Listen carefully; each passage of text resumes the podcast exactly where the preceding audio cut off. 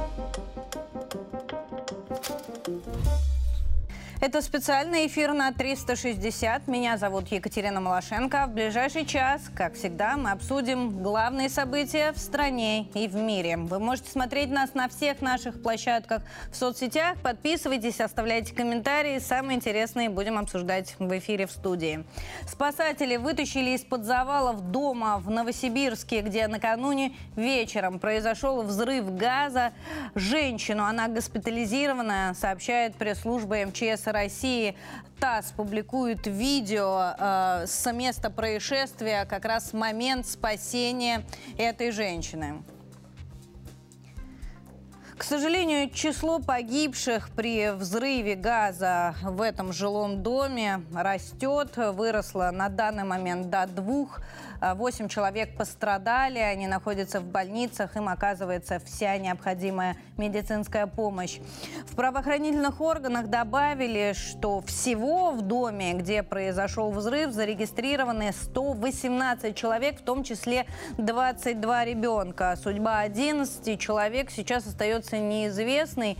А вот как раз этим органы и занимаются, выясняют, э, были эти люди дома или отсутствовали. Мои коллеги собрали все последние данные по этому чрезвычайному происшествию. Давайте посмотрим материал.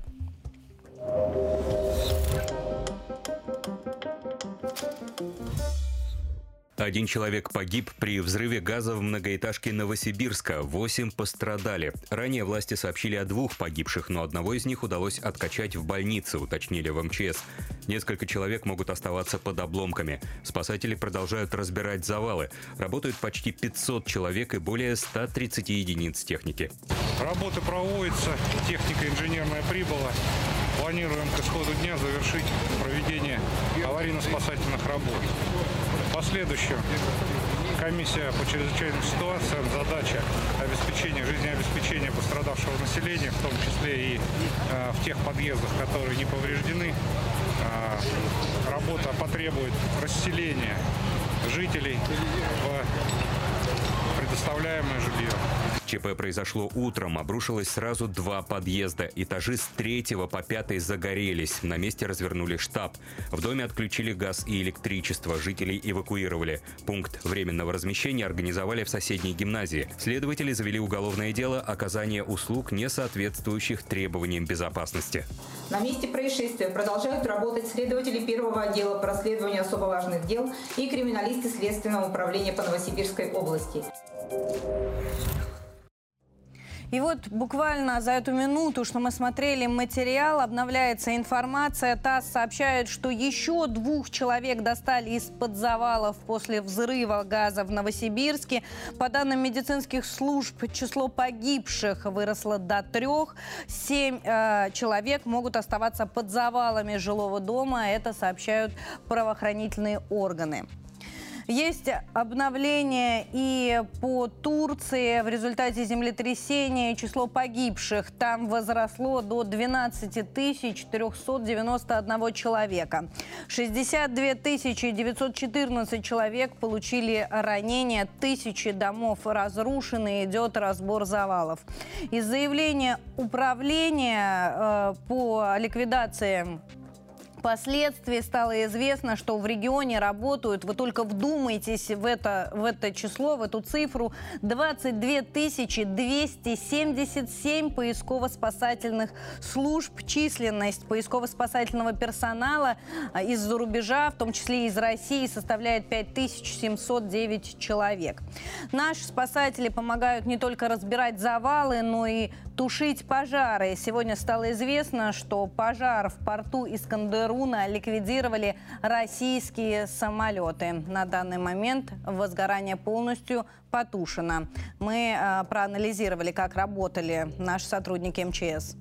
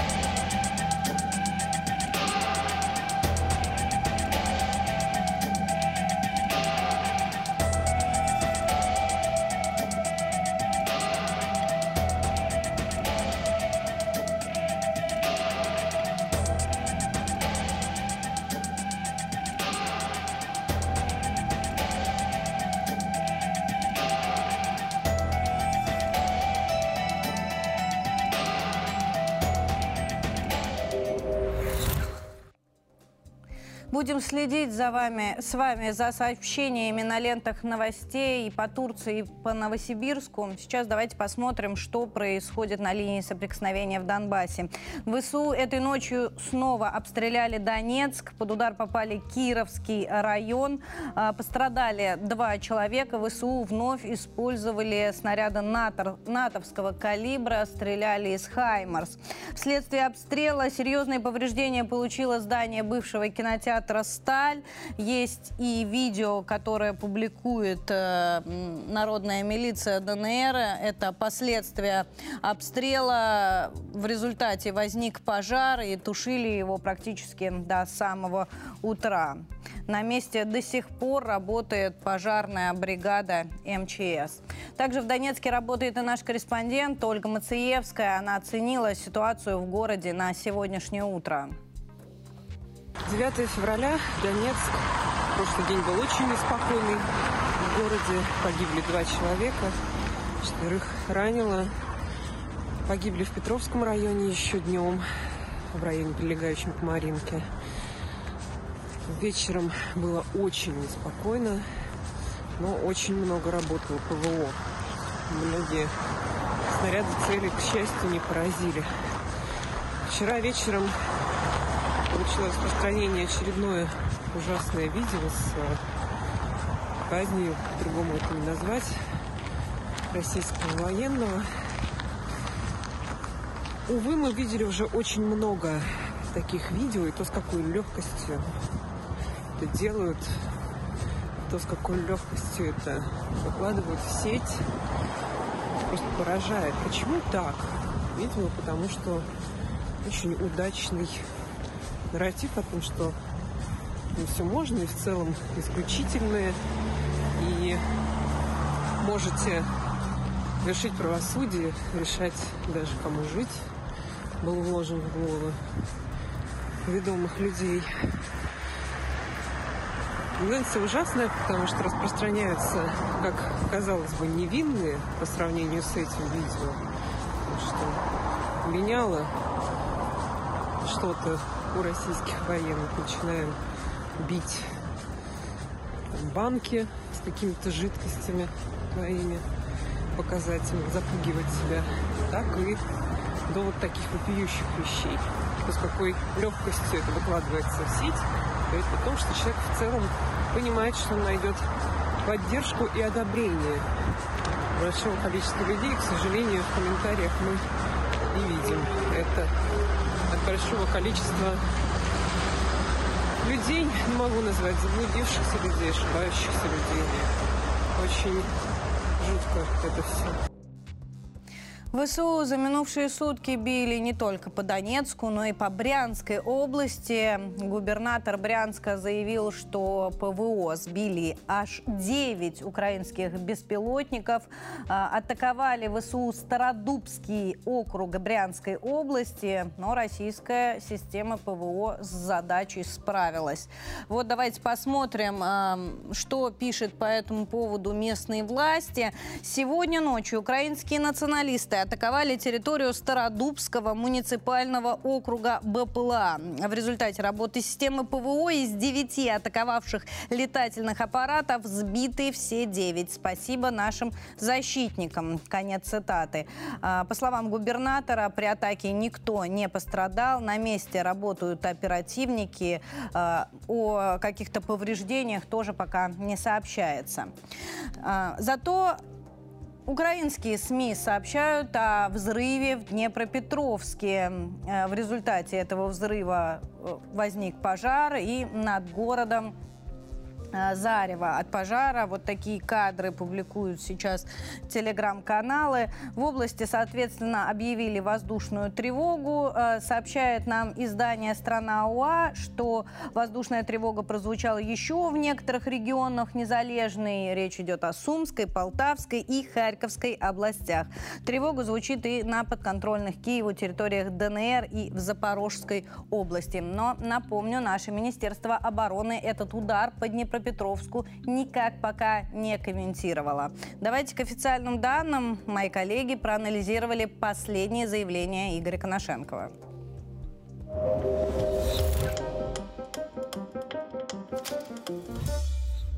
Вооруженные силы Российской Федерации продолжают проведение специальной военной операции.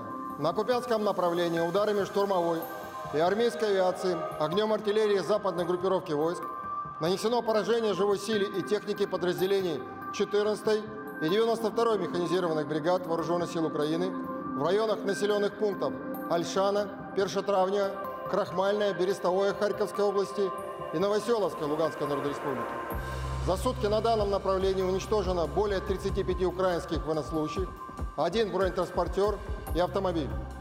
На Краснолиманском направлении в результате ударов оперативно-тактической, армейской авиации, огня артиллерии и тяжелых огнеметных систем группировки войск «Центр» нанесено поражение скоплением живой силы и техники подразделений 66-й механизированной, 25-й воздушно-десантной, 95-й десантно-штурмовой и 81-й аэромобильной бригад Вооруженных сил Украины в районах населенных пунктов Стельмаховка, Червонопоповка, Червоная Деброва, Кузьмино Луганской Народной Республики и Терны Донецкой Народной Республики.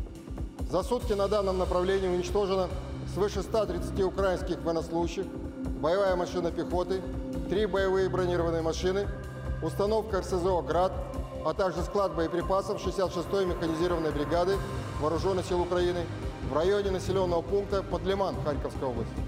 На Донецком направлении в результате наступательных действий штурмовых отрядов и огневого поражения южной группировки войск за сутки уничтожено более 140 украинских военнослужащих, один танк, три пикапа, три автомобиля, а также гаубицам 100Б. Кроме того, в районах населенных пунктов Авдеевка и Славянск Донецкой Народной Республики уничтожены два склада боеприпасов Вооруженных сил Украины. На южнодонецком направлении ударами армейской авиации, огнем артиллерии группировки войск «Восток» нанесено поражение подразделениям 72-й механизированной, 1-й танковой и 35-й бригады морской пехоты Вооруженных сил Украины в районах населенных пунктов Угледар и Водяное Донецкой Народной Республики.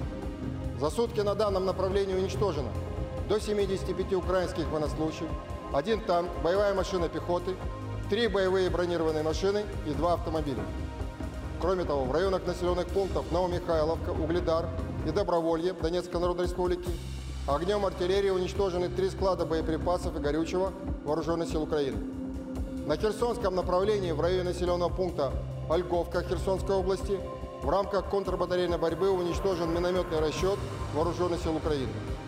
Оперативно-тактической армейской авиацией, ракетными войсками и артиллерией группировок войск Вооруженных сил Российской Федерации за сутки нанесено поражение 74 артиллерийским подразделениям Вооруженных сил Украины на огневых позициях, живой силе и военной технике 123 районах. В городе Харьков уничтожены цеха предприятия авиационной промышленности, которых осуществлялась модернизация беспилотных летательных аппаратов и баражирующих боеприпасов. Также в районе населенного пункта Красногоровка Донецкой Народной Республики поражен штаб 79-й десантно-штурмовой бригады Вооруженных сил Украины. Средствами противовоздушной обороны за сутки сбито 11 реактивных снарядов системы залпового огня «Хаймарс», а также уничтожено 10 беспилотных летательных аппаратов в районах населенных пунктов Житловка, Стельмаховка, Краснореченская Луганской Народной Республики, Скельки, Верхняя Криница Запорожской области, Старая Сбурыка Херсонской области, Трудовской, Куйбышева Донецкой Народной Республики и Табаевка Харьковской области. Всего с начала проведения специальной военной операции уничтожено 382 самолета, 206 вертолетов, 3046 беспилотных летательных аппаратов, 403 зенитных ракетных комплексов, 7789 танков и других боевых бронированных машин, 1011 боевых машин реактивных систем залпового огня, 4022 орудия полевой артиллерии и минометов, а также 8291 единица специально военной автомобильной техники. Друзья, мы продолжаем. Это прямой эфир. Следим за развитием событий вместе с вами. Зеленский приказал своим военным держаться в Артемовске до тех пор, пока не прибудет западное вооружение. Конкретных сроков, конечно, не прозвучало. Зеленский отметил, что Артемовск со стратегической точки зрения не так уж важен, так как э, был полностью разрушен артиллерийскими обстрелами. Вот такое объяснение. Но сдавать его российским войскам Киев не намерен, заявил глава государства. Об этом э, он сказал э, в интервью французскому изданию. Как раз статья сейчас на ваших экранах. Здесь есть и цитата господина Зеленского.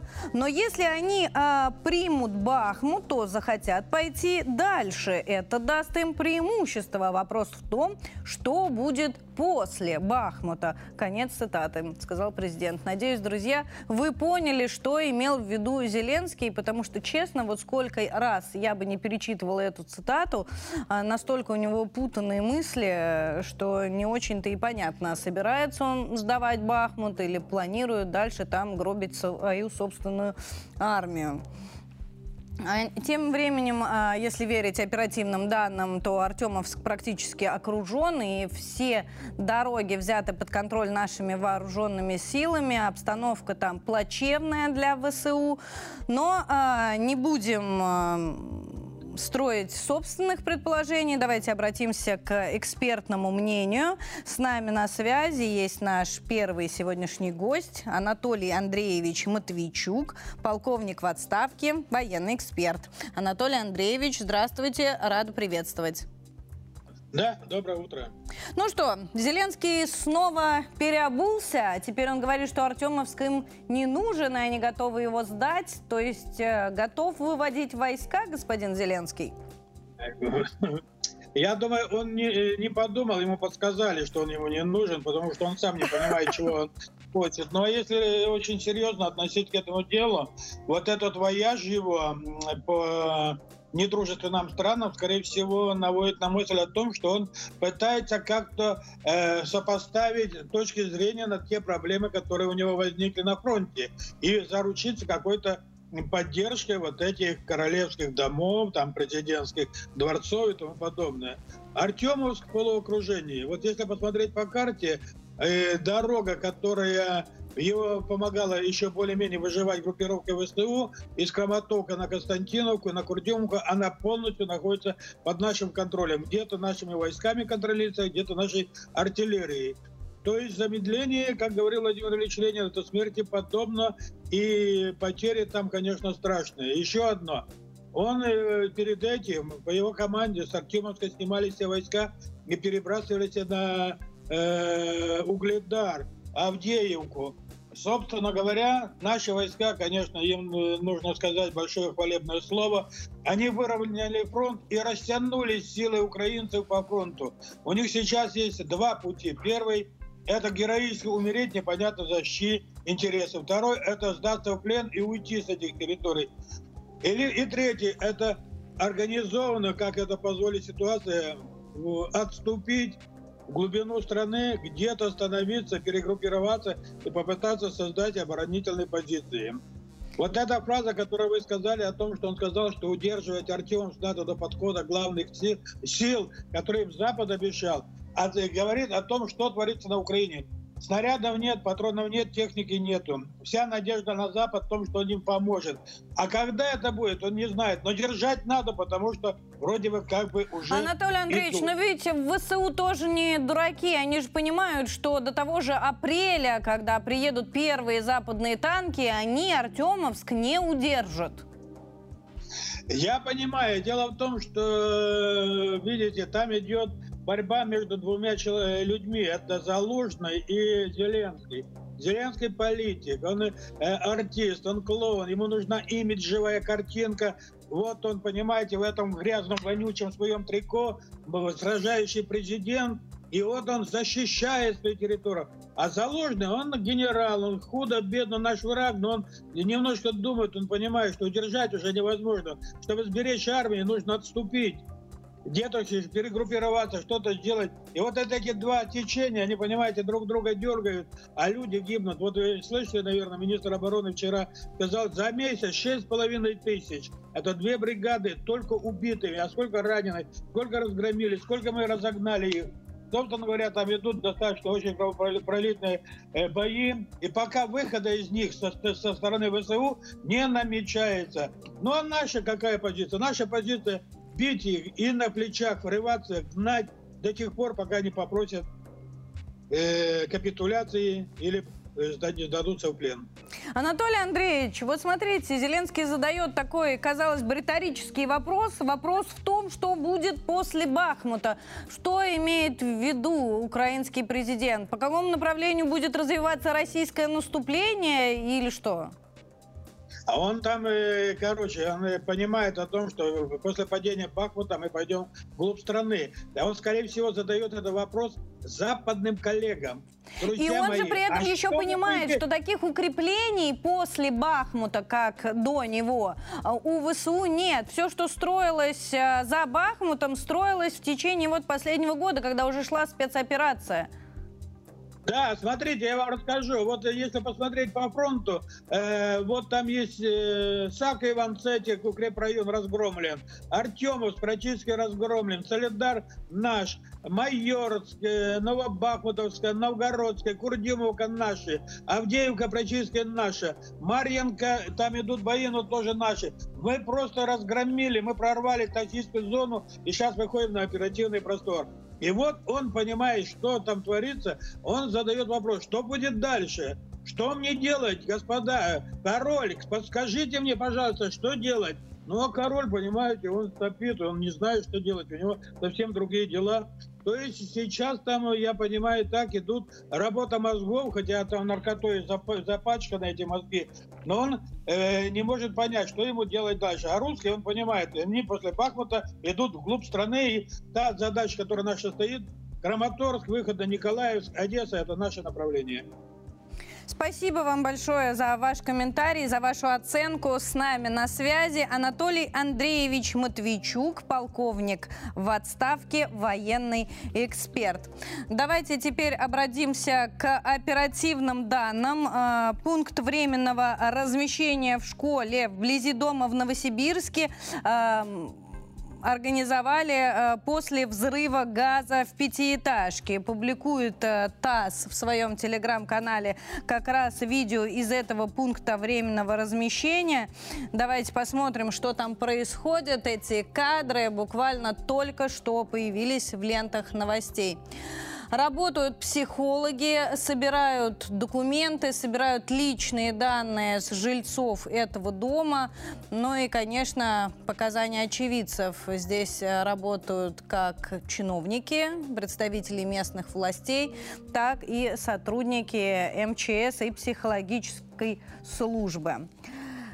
Ну а мы э, вернемся а есть еще одно видео, э, вот на РИА Новостях, э, тут же прям при вас его открываю. Э, дом решили не восстанавливать, жителей расселят. Такое решение приняла комиссия после оценки обрушившегося дома. Вот даже на этих кадрах видно, что два подъезда практически полностью уничтожены. Ну а сейчас возвращаемся в зону соприкосновения, в Донецк. Э, наши военные там э, продолжают атаковать, занимать все новые и новые позиции. Ну а волонтеры оказывают им гуманитарную, в том числе, помощь нашим мобилизованным. Пришла весточка из дома. Ольга Мациевская продолжит.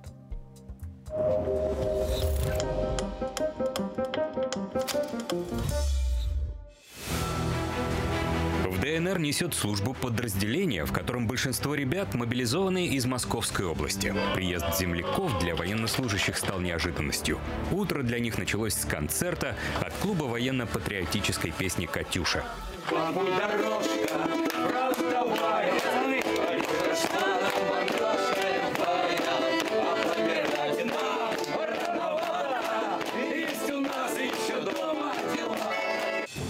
Защитникам Родины из Подмосковья приезжают регулярно. Узнать, в чем нужна помощь, решить возникающие на месте вопросы, да и просто поддержать добрыми словами.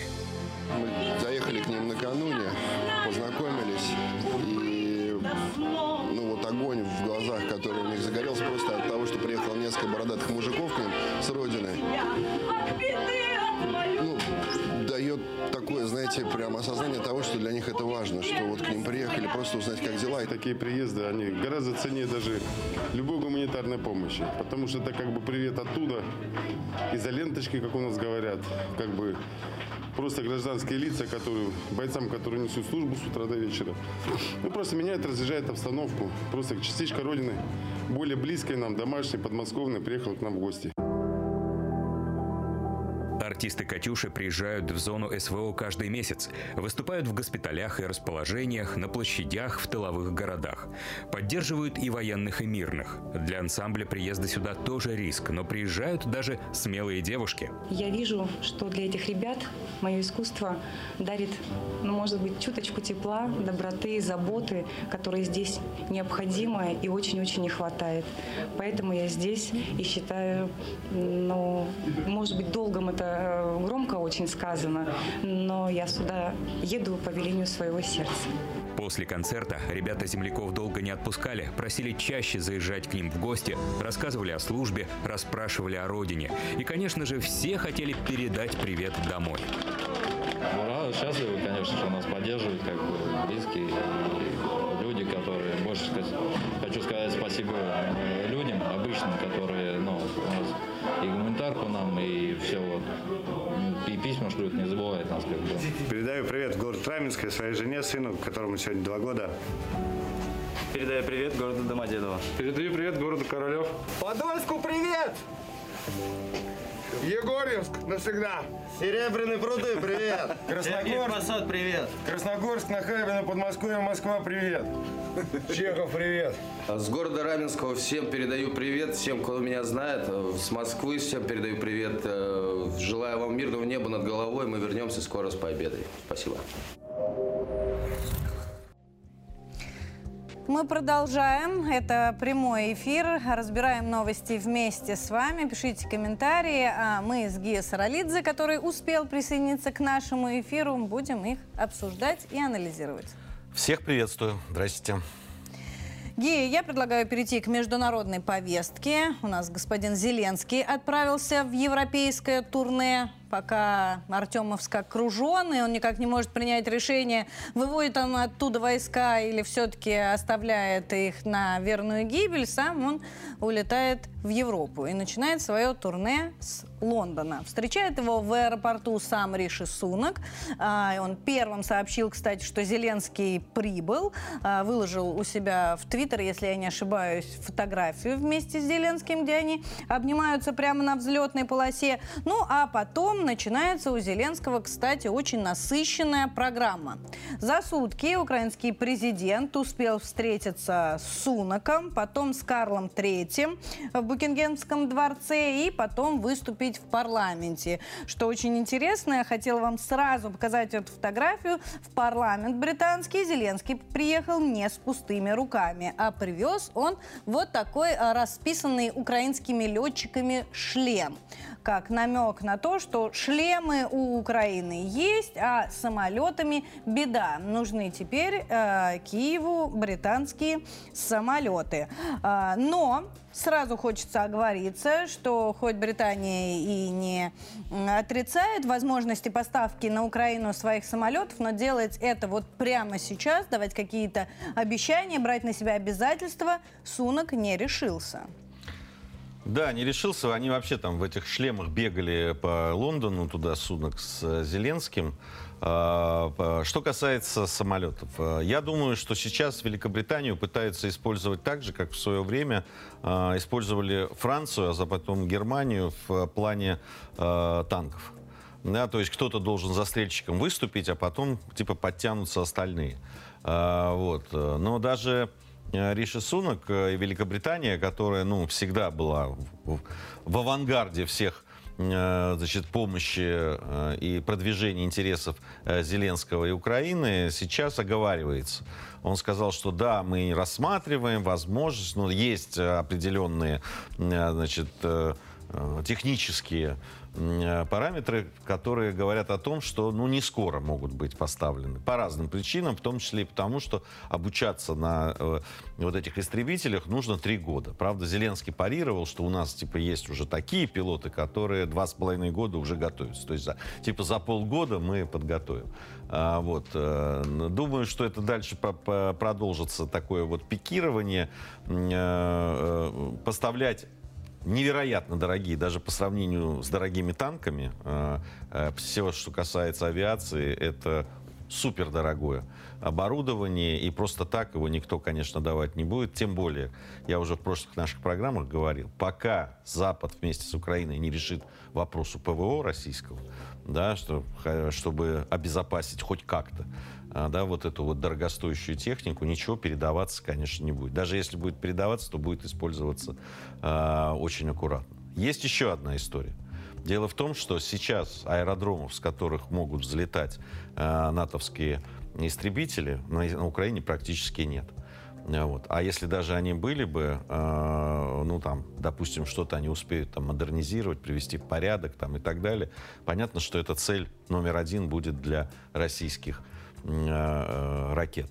Поэтому, э, а это значит будет подвергаться опять-таки э, вот эта дорогостоящая техника будет подвергаться опасности. Поэтому, скорее всего, даже если они решатся использовать, западные истребители будут взлетать они с сопредельных территорий, скорее всего, с Польши. А это уже напрямую делает э, Польшу, участникам, участникам да. уже вообще полноценно. Ну, то есть они и так-то участники, но здесь, э, то есть самолеты, которые летят и бомбят э, э, наши войска, ну, с по польской территории могут, понятно, подвергнуться э, атакам, а это уже прямое столкновение. В общем, э, э, я думаю, что это главная э тема, что касается самолетов. Если так посмотреть, вот то, о чем говорит Зеленский, то вроде бы как главная тема это действительно продвижение опять идеи, что нужно нам как можно больше оружия, и уже теперь идет речь о э, ракетах дальнего действия. И, и вот это, скорее всего, именно не истребители, а ракеты будут э, Великобритании предоставлены. И как раз они будут выступать в качестве застрельщика. Такого. Ну давай не будем пока забегать вперед э, к ракетам, посмотрим, что там у Британии с самолетами. На самом деле, э, как таковой возможности завтра отдать э, хоть какие-то истребители у Великобритании нет.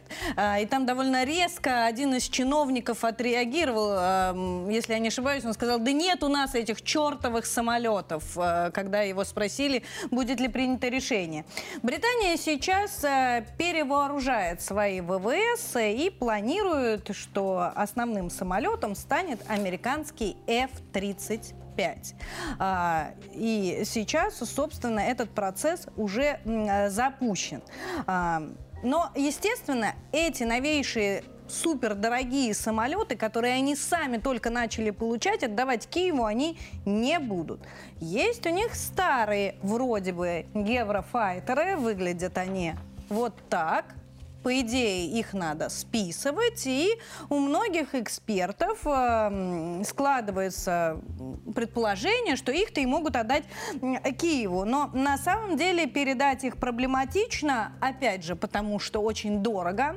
А, вторая причина, что у Киева нет никаких возможностей содержать и обслуживать эти самолеты. Ну и третье, о чем Гей уже сказала, они просто не смогут взлететь с киевских аэродромов, потому что те под такие самолеты не приспособлены.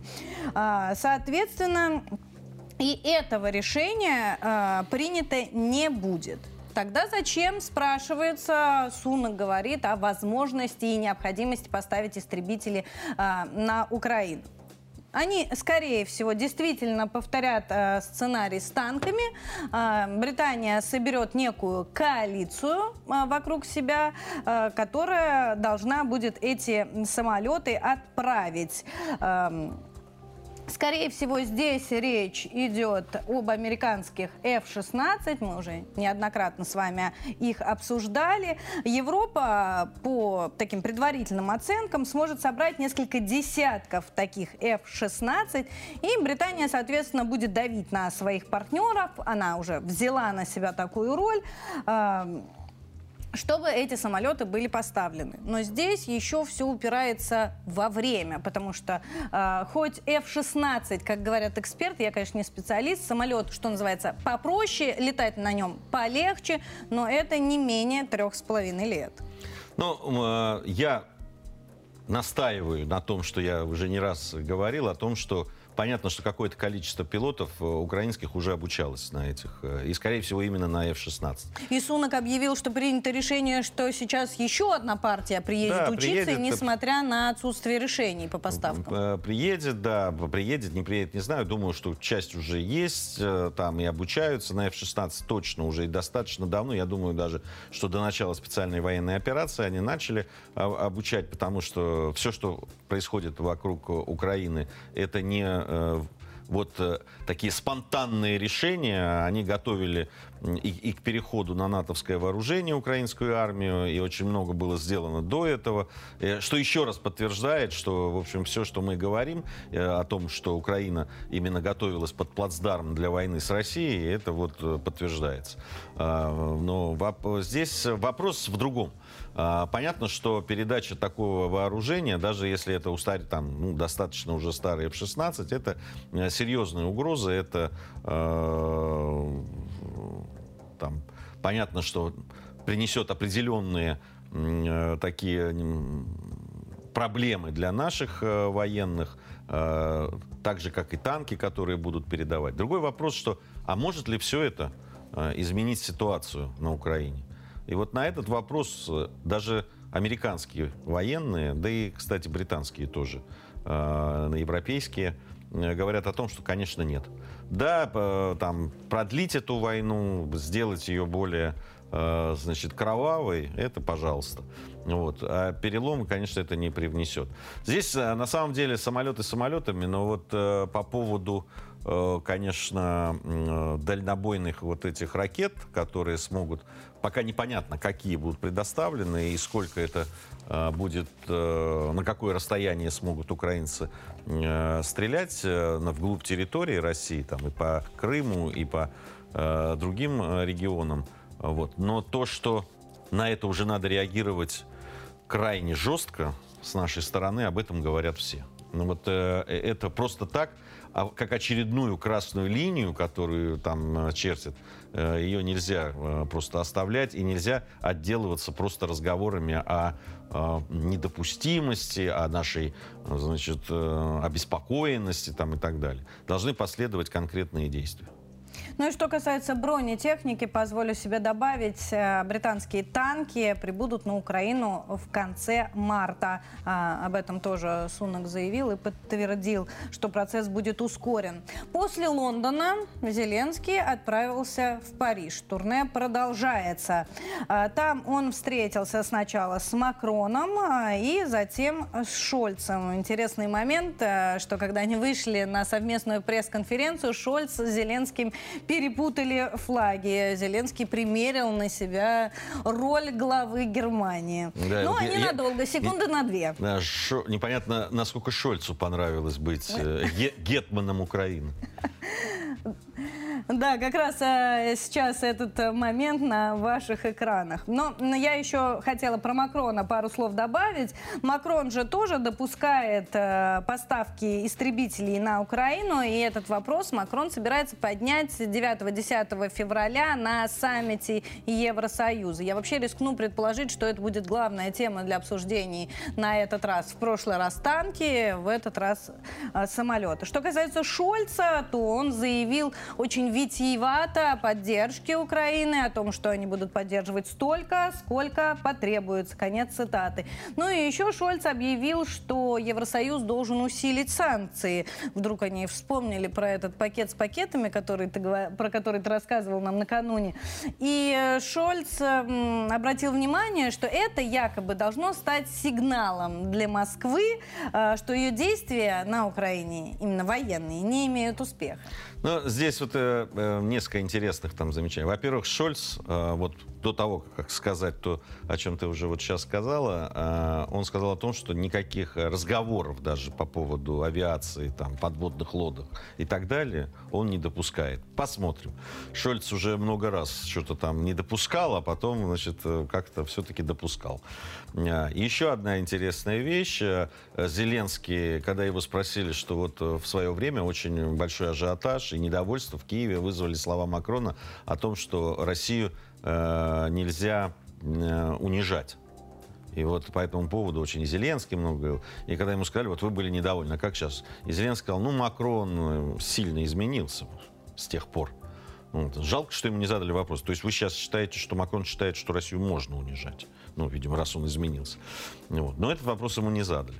А, вот. Но то, что Макрон там прогибается во все стороны да, вместе с Шольцем, это видно. Он же наградил Зеленского главной, в общем, наградой Франции, э, почет, этот, знаком почетного легиона, и теперь он, э, значит... Э... Захарова там его сравнила с мальчишом-кибальчишом, очень да. такая смешная аналогия получилась. Да. Гея, давай обратимся к комментариям наших... плохишом Прошу прощения, да. Оговорилась. Давайте обратимся к вашим комментариям. Аппаратная наша рвется в бой. Передадим им слово.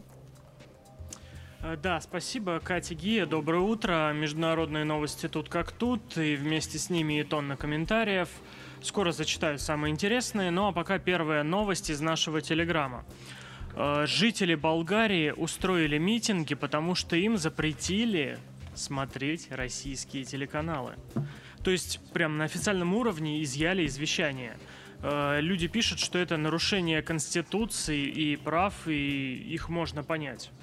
А, вот в комментариях переживают за митингующих, ну, есть и другие мнения. Вот наш подписчик считает, что всех разгонит полиция и ничего люди не добьются. А пользователь Димон любопытствует. Ну, запретили и запретили каналы, а почему нельзя посмотреть в интернете? Ну, перехожу к следующей новости, и она, не побоюсь этих слов, пробивает новое дно – Берлинский университет призвал женщин, которых домогались мужчины-мигранты, не звонить в полицию. А если они позвонят в полицию, то это расценят как расизм. Э, я, ну вот, честное слово, несколько раз перечитывал, не верил. Но это реальное письмо, которое разослали студентам. Реакция наших пользователей одна – это возмущение – Э, кот Бегемот не может сдержать сарказм. То есть насилие теперь безнаказанно? Да, сильно. Еще один наш пользователь солидарен. Это выходит, что заботится о преступниках, а не о жертвах. Ну, хочется надеяться, что Берлинский университет, Берлинский университет поймет, какую страшную ошибку он натворил, но, скорее всего, этого не произойдет. На этом у меня все. Оставляйте комментарии под нашими постами в Телеграме, ВКонтакте и Одноклассниках. Самое интересное традиционно зачитаем. Катя, Гия, вам слово. Да, спасибо, Олег. А, я хочу обратиться к Соединенным Штатам, как раз к тем, кто давит э, всяко разное и на Макрона, и на Шольца, и вообще на всю Европу. Они заявили об изменении перечня военных поставок Украины, тем самым э, подтвердили, что дает свое высокое разрешение, в том числе на поставку истребителей. А вот свое участие в подрыве северных потоков США, кстати, отрицают. Но об этом поговорим чуть позже. Гия, спасибо тебе большое за твою оценку и твой анализ ситуации. Ну а мы смотрим э, материал про северные потоки.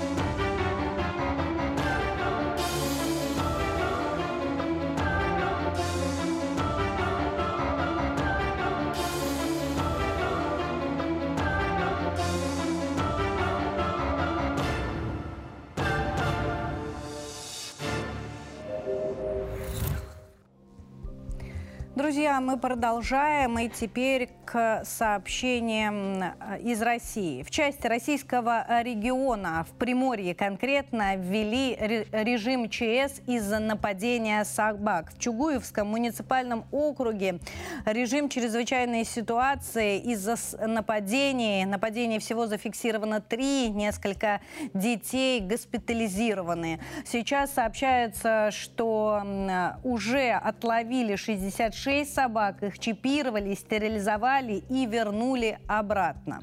Что касается нашего региона Московской области, то здесь контролировать бродячих животных теперь будет искусственный интеллект. Московская область стала первой в России, кто применит технологии искусственного интеллекта для того, чтобы контролировать популяцию бродячих э, собак. Э, ну, насколько известно, суть проекта в том, чтобы умные системы автоматически отслеживали э, и считали количество бездомных животных на улицах городов и поселков. Предполагается, что нейросеть будет собирать данные более чем 40 тысяч камер. Их установят по всему региону. Дальше анализ, э, дальше животных будут отмечать и попадающих под конкретные критерии чипировать. Речь идет, конечно, о бродячих собаках. А, мы решили узнать подробности об этом проекте, связались с правительством Московской области. И с нами на связи сейчас Александр Борисович Стиславский, заместитель министра сельского хозяйства и продовольствия Московской области. Александр Борисович, здравствуйте. Здравствуйте. Александр Борисович, давайте сначала, что за проект, как он будет работать? Ну, вы его, в общем-то, уже описали. Э, то есть, действительно, э, суть проекта, чтобы можно было с помощью камер, минимально привлекая человека, которых у нас людей, конечно, не так много, и постоянно такое количество камер просматривать в режиме онлайн просто невозможно, да, а тем не менее сегодняшние технологии позволяют это делать уже без участия человека и только выдавать какие-то моменты, которые привлекут внимание искусственного интеллекта, то есть компьютерной программы, которая выявит э, факторы, требующие уже вмешательства, э, и на них тогда сосредоточить внимание. Э, при этом надо отметить не то, что это готовый проект, да, что мы где-то нашли, кто-то сделал, мы взяли, там купили, получили, и сейчас уже вот все прекрасно знаем, как будет работать, просто запускаем, да, ну как, допустим, проект строительства поликлиники.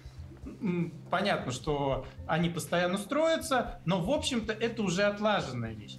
Вот э, использовать вот эту технологию для контроля, в том числе за поведением безнадзорных животных, э, теоретически мы понимаем, как на сегодняшний день э, те то развитие как бы компьютерной техники, уже вот искусственного интеллекта, нейросетей, оно достаточно ну, такое, что должно все это работать, но никто не попробовал. А, по крайней мере, мы ну, не нашли да, примеров, что где-то уже эта система внедрена. А, с большой долей вероятности можно сказать, что все получится, а, потому что это уже технология как таковая, в принципе, да, ну, те же штрафы с камер ГИБДД за непристегнутый ремень уже стали совершенно обыденной реальностью. А, э, то есть это что-то с точки зрения технологий то же самое, только применяем в другой сфере. Э, Александр наш... Борисович, да. ну вот чуть забегая вперед, э, камеры соберут информацию, систематизируют, проанализируют и выкатят нам какой-то вывод. Что с ним делать? На что это может повлиять? Как результаты работы нейросети будут применяться? А, скорее всего, вот как мы сейчас планируем после а, обкатки этой работы, если все будет по нашим планам, это, скорее всего, будет так применяться. Две ситуации. Первое. Просто контролируем какой-то район. То есть э, группа специалистов, которые должны отлавливать безнадзорных собак, ну вот как вы рассказали, да, в каком-то из регионов было отловлено, чипировано, стерилизовано, что мы постоянно и делаем. Проблема, что их застать. А, то сейчас ситуация идет таким образом, что люди видят, что тут вот есть стая, она мешает. Они звонят, обращаются с жалобами, э, выезжают ловцы и находят этих э, собак.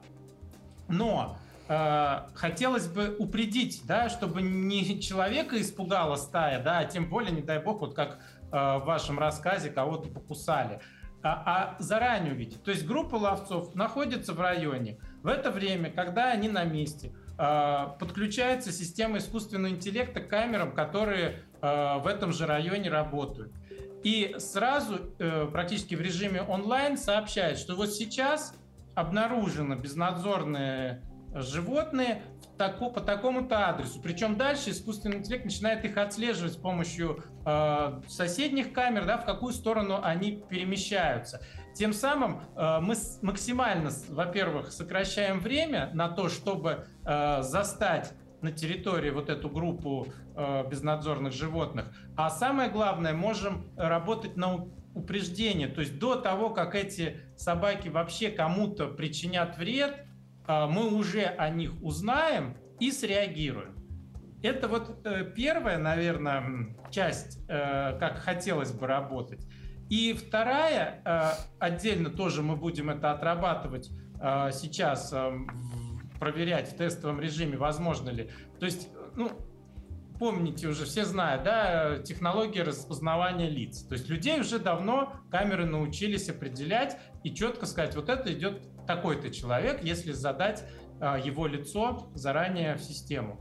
А, вот, допустим, тут два варианта. Либо человек жалуется, появилась агрессивная собака, там, может, еще и как-то и что-то сделала нехорошее. Как ее поймать? Вот здесь, если мы хотя бы раз эту собаку успели за, по, увидеть на камере, ну, человек даже сказал, вот она была тогда-то в этом месте. Мы поднимаем запись, получаем портрет этой собаки, дальше заводим его в сеть и говорим, вот ищи нам на территории области, как только вот эта собака где-то появится, сообщи, да, и искусственный интеллект, э, если на какой-то из камер именно конкретное животное окажется, он дает сигнал. И мы уже знаем, где она находится, с тем, чтобы можно было принять меры. А, и эта же технология позволит э, другой большой плюс сделать, это попытаться найти потерявшихся животных. То есть у человека убежала собака, ее, у него есть его, ее фотографии, мы вводим в систему, искусственный интеллект составляет портрет конкретно этой собаки, и дальше все камеры которые есть в регионе, начинают искать конкретно эту собаку. Ну, Александр Борисович, я а вот а, последний вопрос, что запереживал за домашних собак, ведь их же отпускают с поводка. А как камера определит, домашняя эта собака или не домашняя, что ее нужно ловить или не нужно? На поводке, вот, понятно, а... камера определит, что идет человек, с ним там собак, поводок. А, а вот если она там, не знаю, по лесу бегает? Вот, об этом и речь, что мы сейчас должны научить искусственный интеллект. То есть программа, которая просто определяет э, собаку да, на изображении, что вот тут вот собака или две собаки, пять собак, вот это человек, вот эта корова, они уже работают без нас, давно отлаженная технология.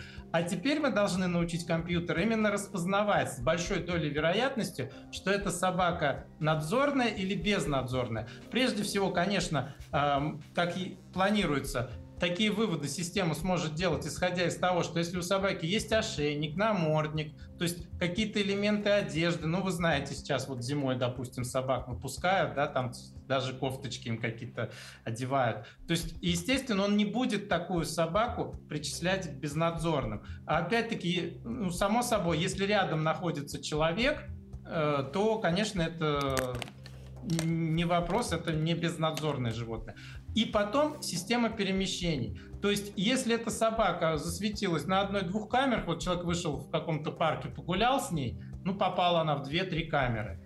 И другое совсем дело, если эта собака на протяжении дня там прошла пол района, то тогда, скорее всего, можно сделать вывод о том, что это безнадзорное животное и принимать меры э, к его поиску. Но тем не менее, в любом случае, мы же не говорим, что если камера э, посчитала собаку безнадзорной, с ней случится что-то плохое.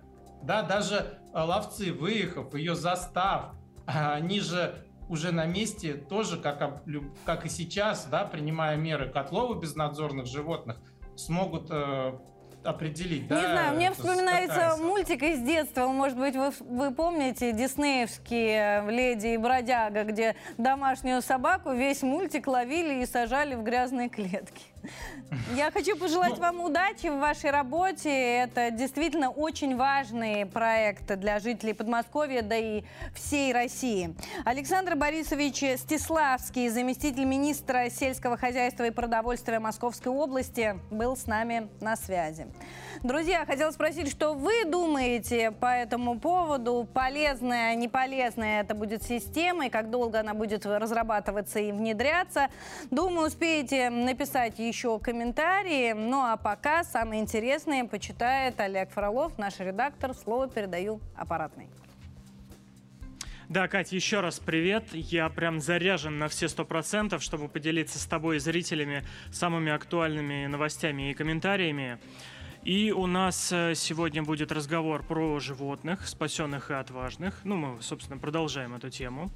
Конечно, не уровень передачи с Николаем Дроздовым, но будем стараться держать планку.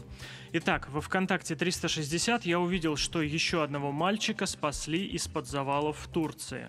А в руках у него был его любимый волнистый попугай. То есть больше 30 часов ребенок аккуратно держал в своих маленьких ладонях лучшего друга, чтобы с ним ничего не случилось. Мальчику было больно, холодно, но птицу он так и не отпустил. Вот, Кать, представляешь такой уровень заботы? Я представляю. Я бы тоже не отпустила. Да, вот, э, ну, меня прям это очень сильно впечатлило, то есть прям дружба до самого конца. Но в данном случае хорошо всех спасли, все хорошо закончилось. Вот, наши подписчики очень тоже растрогались. Вот, например, Александра Захарова. Как это трогательно. Какая все-таки надежда на жизнь и любовь двух маленьких бьющихся в унисон сердец. Мальчику и его питомцу здоровья. А Михаил Земсков вспомнил добрую детскую песню. «Дружба крепкая, не сломается». И дальше идут еще десятки комментариев поддержки. Кстати, я думал, что после этой новости уже ничему не удивлюсь, но ошибался. Я нашел, наверное, самого отважного животного Подмосковья. И это не какой-то там хищник, а обыкновенная зайчиха. У меня даже есть видео, сейчас мои коллеги его запустят. А, вот, сотрудница реабилитационного центра животных забирает одного из зайцев. И тут ушастая ринулась в бой, чтобы спасти друга. Она подбежала к девушке и стала изо всех сил колотить ее своими маленькими лапами. Кать, вот только представь ситуацию. Рядом с тобой существо в пять раз больше тебя забирает родного тебе человека, а ты даже ничего сделать не можешь, ну только ногу его поколотить. Вот какой храбростью надо обладать, чтобы отпор дать? Неправда. У зайцев очень э, сильные лапки. И главное бороться до последнего и верить э, в свою победу, в правоту своего дела. Ну, мне кажется, просто вот такое маленькое, ну, с виду все-таки безобидное достаточно животное. И вот всю храбрость оно собрало, чтобы постоять за своего товарища. Наши подписчики подвиг зайчихи оценили – Татьяна Поповцева написала «Это зайчиха с душой тигра». А и снова Михаил Земсков, кстати, комментирует «Зайцы своих не бросают». Что ж, пора заканчивать. Дорогие подписчики, оставляйте и дальше добрые и трогательные комментарии. Самое интересное мы обязательно зачитаем в прямом эфире. Мы есть во Вконтакте, Телеграме и Одноклассниках. Кать, передаю тебе слово.